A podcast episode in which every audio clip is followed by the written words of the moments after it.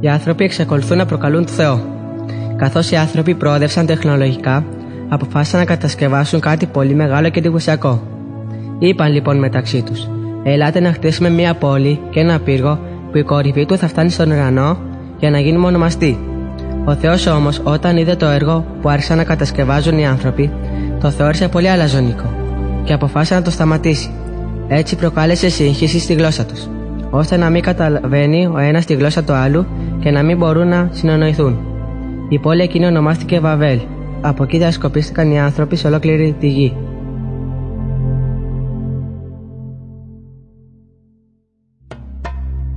Ένας βοσκός υπακούει στο Θεό.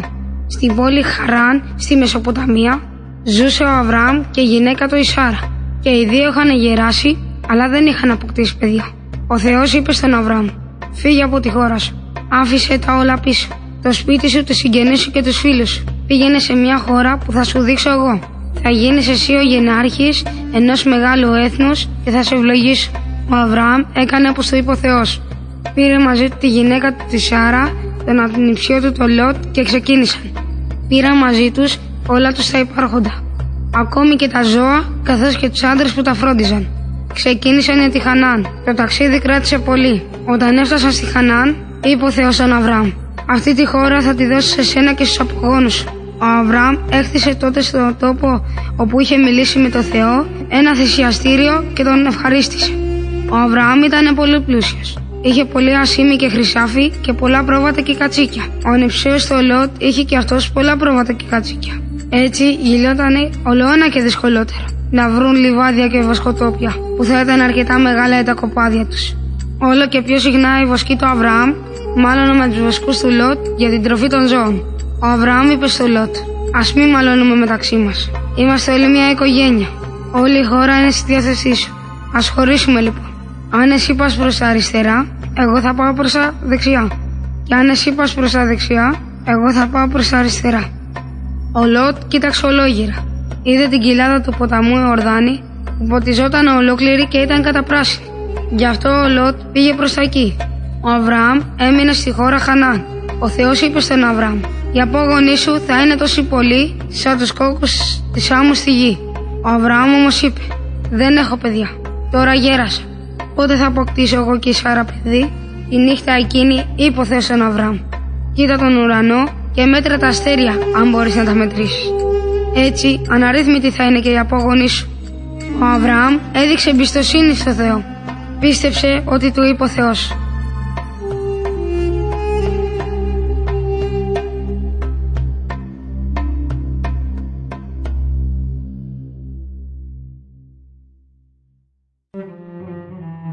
Ο Αβραάμ και η Σάρα αποκτούν γιο.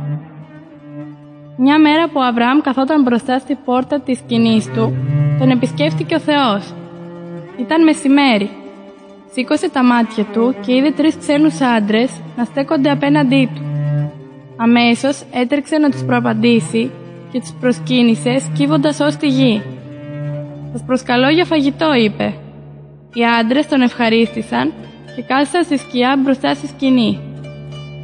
Ο Αβραάμ ετοίμασε ένα καλό φαγητό και η Σάρα δήμωσε πίτες για τους άντρες. Όταν το φαγητό ήταν έτοιμο, ο Αβραάμ το έφερε έξω και το προσέφερε στους επισκέπτες του. Εκείνοι όταν έφαγαν, ρώτησαν τον Αβραάμ «Πού είναι η Σάρα η γυναίκα σου» Αυτός απάντησε «Μέσα στη σκηνή».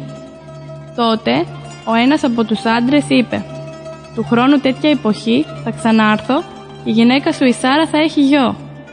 Η Σάρα άκουσε τι είπε ο άντρας. Δεν μπορούσε όμως να πιστέψει αυτό που άκουγε. Γέλασε λοιπόν κρυφά καθώς σκεφτόταν. Αφού γεράσαμε, δεν μπορούμε πια να αποκτήσουμε παιδιά. Ο άντρας είπε.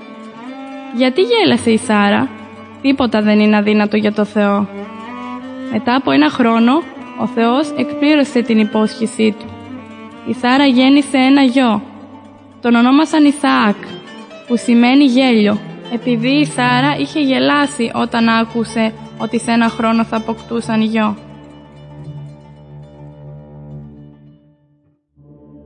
Ο Ισαάκ παντρεύεται τη Ρεβέκα. Ο Ισαάκ ήταν ακόμα νέος όταν πέθανε η μητέρα του η Σάρα. Αυτός και ο Αβραάμ ήταν πολύ λυπημένοι. Ο Αβραάμ αγόρασε έναν αγρό κοντά στη πόλη Χευρών όπου έμεναν. Στον αγρό υπήρχε μια σπηλιά. Εκεί έθαψε τη Σάρα. Ο Αβραάμ τώρα είχε φτάσει σε βαθιά γεράματα. Ο γιος του, ο Ισαάκ, είχε μεγαλώσει. Ο Αβραάμ αποφάσισε να του βρει μια κοπέλα να την πάρει για γυναίκα του. Έστειλε τον δούλο του τον Ελιέζερ στη χώρα όπου είχε ζήσει κάποτε με τη Σάρα.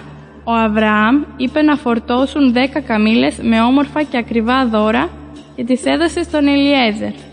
Όταν ο Ελιέζερ έφτασε έξω από την πόλη, όπου παλιά έμενε ο Αβραάμ, άφησε τις καμήλες να ξεκουραστούν κοντά στο πηγάδι. Ο Ελιέζερ προσευχήθηκε στον Θεό. «Κύριε, βοήθησέ με να βρω την κατάλληλη νύφη για τον Ισαάκ». Είναι βράδυ. Σε λίγο οι κοπέλες από την πόλη θα έρθουν στη πηγή για να πάρουν νερό. Θα πω σε μια κοπέλα. Κατέβασέ μου τη στάμνα σου να πιω. Αν εκείνη μου αποκριθεί, πιες και θα ποτίσω και τις καμήλες σου, τότε θα καταλάβω. Αυτή θα είναι νύφη για τον Ισαάκ. Δεν είχε ακόμα τελειώσει την προσευχή του και να η Ρεβέκα, μια πολύ όμορφη κοπέλα. Ερχόταν με μια στάμνα στον ώμο. Κατέβηκε στη πηγή, γέμισε τη στάμνα της και ξαναανέβηκε. Τότε έτρεξε ο Λιέδερ και της είπε «Άφησέ με να πιω λίγο νερό από το σταμνί σου». Η Ρεβέκα απάντησε «Πιες, κυριέ μου» και πρόθυμα κατέβασε το σταμνί που κρατούσε και του έδωσε να πιει. Μετά του είπε «Θα φέρω νερό και τις καμήλες σου να πιούν, να ξεδιψάσουν». Ο Ελιέζερ την κοιτούσε που έδινε νερό στις καμήλες. Μετά πήρε χρυσά κοσμήματα και τα χάρισε στη Ρεβέκα και τη ρώτησε «Υπάρχει χώρο στο σπίτι του πατέρα σου για να μείνω απόψε» Η Ρεβέκα απάντησε «Στο σπίτι μας υπάρχει και χορτάρι και άφθον άχυρο. Υπάρχει ακόμα και χώρος για να περάσετε τη νύχτα».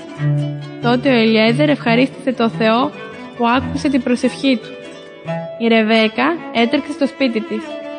Διηγήθηκε στην οικογένειά της όλα όσα είχαν συμβεί στο πηγάδι. Όταν ο Ηλιέζερ ήρθε στο σπίτι, τον προσκάλεσαν για φαγητό.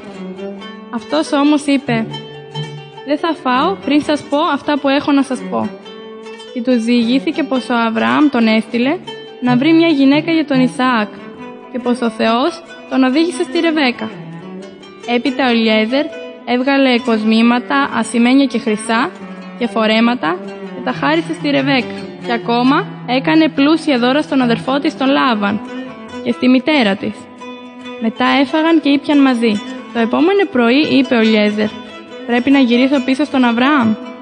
«Θέλει η Ρεβέκα να έρθει μαζί μου» «Θέλω», απάντησε εκείνη. Σηκώθηκε τότε η Ρεβέκα και οι δούλες της ανέβηκαν στις καμήλες τους για να ακολουθήσουν τον Ελιέζερ και ξεκίνησαν όλοι μαζί. Όταν έφτασαν στο σπίτι του Αβραάμ, η Ρεβέκα έγινε γυναίκα του Ισαάκ. Ο Ισαάκ την αγάπησε και έτσι παρηγορήθηκε για το θάνατο της μητέρας του.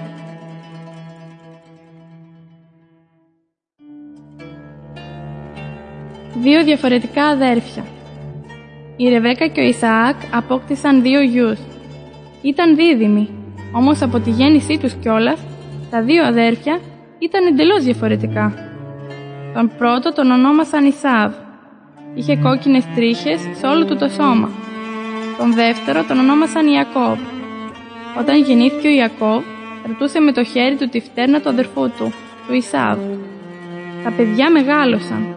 Ο Ισάβ έγινε πολύ καλός κυνηγός. Του άρεσε να βγαίνει στο δάσος και στους αγρούς και να κυνηγά. Ο Ισαάκ αγαπούσε ιδιαίτερα τον Ισάβ. Ο Ιακώβ ήταν ήσυχος άνθρωπος και του άρεσε να μένει στη σκηνή. Έγινε βοσκός και φρόντιζε για τα πρόβατα και τα κατσίκια. Ο Ιακώβ ήταν η συμπάθεια της μητέρας του, της Ρεβέκας. Ο Θεός της είχε πει πριν από τη γέννηση του Ισάβ και του Ιακώβ «Ο μεγαλύτερος γιος θα υπηρετήσει το μικρότερο». Κάποτε ο Ισάβ γύρισε στο σπίτι πολύ κουρασμένος και πεινασμένος. Ο Ιακώβ μόλις είχε μαγειρέψει φακές. Ο Ισάβ είπε στον Ιακώβ «Έλα, άσε με να φάω από αυτό το κοκκινοπό φαγητό, γιατί είμαι εξαντλημένος». Ο Ιακώβ το απάντησε «Πούλησέ μου σήμερα τα δικαιώματά σου του πρωτότοκου γιου». Και ο Ισαάβ είπε «Εγώ πεθαίνω τώρα από την πείνα τι να τα κάνω τα δικαιώματα του πρωτότου κουγιού; Ορκίσου το μου τώρα, του είπε ο Ιακώβ. Ο Ισάβ του το ορκίστηκε. Τότε ο Ιακώβ έδωσε στον Ισάβ ψωμί και φακί. Έτσι ο Ισάβ αντάλλαξε τα δικαιώματα του πρωτότου κουγιού με ένα πιάτο φακές. Τώρα ο Ιακώβ δικαιούνταν όλα όσα είχε ο πατέρας του. Ο Ισαάκ είχε πια γεράσει. Τα μάτια του είχαν εξασθενήσει τόσο που δεν έβλεπε καθόλου. Μια μέρα κάλεσε τον Ισάβ και του είπε «Εγώ γέρασα και δεν ξέρω ποια μέρα θα πεθάνω. Πάρε λοιπόν τα κυνηγετικά σου όπλα και πήγαινε στην εξοχή να μου φέρεις κυνήγι. Ετοίμασέ μου ένα νόστιμο φαγητό όπως μου αρέσει και φέρε μου να φάω για να σε ευλογήσω πριν πεθάνω. Η Ρεβέκα άκουσε τι είπε ο Ισαάκ στον γιο του, τον Ισάβ, και θυμήθηκε αυτό που της είχε πει ο Θεός. Ο μεγαλύτερος γιος θα υπηρετήσει το μικρότερο. Φώναξε λοιπόν κοντά της τον Ιακώβ και του είπε «Πρόσεξέ με και κάνε ό,τι σου πω. Πήγαινε στο κοπάδι και φέρε μου δύο καλά κατσίκια. Εγώ θα τα μαγειρέψω για τον πατέρα σου πολύ νόστιμα όπως του αρέσουν. Εσύ θα του τα πας και θα τα φάει για να σε ευλογήσει πριν πεθάνει. Ο Ιακώβ της λέει «Ο πατέρας μου θα καταλάβει ότι δεν είμαι ο Ισάβ. Αυτός είναι τριχωτός, ενώ εγώ δεν είμαι». Τότε η Ρεβέκα πήρε το δέρμα των κατσικιών και σκέπασε με αυτό τα χέρια του και το λαιμό του. Ο Ιακώβ έφερε στον πατέρα του το φαγητό. Ο Ισαάκ ρώτησε «Ποιος είναι» Ο Ιακώβ είπε «Εγώ είμαι, ο γιος σου, ο Ισάβ». Ο Ισαάκ όμως ήταν δύσπιστος. Τον κάλεσε κοντά του για να ψηλαφίσει τα χέρια του και έπειτα είπε «Η φωνή είναι του Ιακώβ, αλλά τα χέρια του Ισάβ». Ο Ισαάκ έφαγε το καλό φαγητό. Και τότε έβαλε τα χέρια του πάνω στον Ιακώβ και τον ευλόγησε. «Να έχεις την ευλογία μου. Σε σένα να ανήκει η χώρα που υποσχέθηκε ο Θεός στον πατέρα μου τον Αβραάμ. Ο Θεός να σου χαρίζει άφθονο σιτάρι και κρασί. Εσύ να είσαι ο Κύριος και ο αδερφός σου ο υπηρέτη. Μόλις ο Ιακώβ έφυγε, γύρισε ο Ισάβ από το κυνήγι.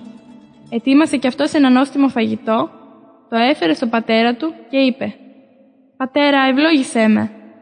Τότε αναγνώρισε ο Ισάκ τη φωνή του Ισάβ, ταράχτηκε και είπε «Αν εσύ είσαι ο Ισάβ, τότε έδωσα την ευλογία μου στον αδερφό σου, τον Ιακώβ. Δεν μπορώ πια να την πάρω πίσω». Ο Ισάβ θύμωσε πολύ με τον αδερφό του τον Ιακώβ. Ήθελε να το σκοτώσει. Όταν η Ρεβέκα το έμαθε, φώναξε τον Ιακώβ και του είπε «Πήγαινε στον θείο σου τον Λάβαν, την πόλη Χαράν. Μείνε εκεί, ώσπου να περάσει ο θυμός του αδερφού σου».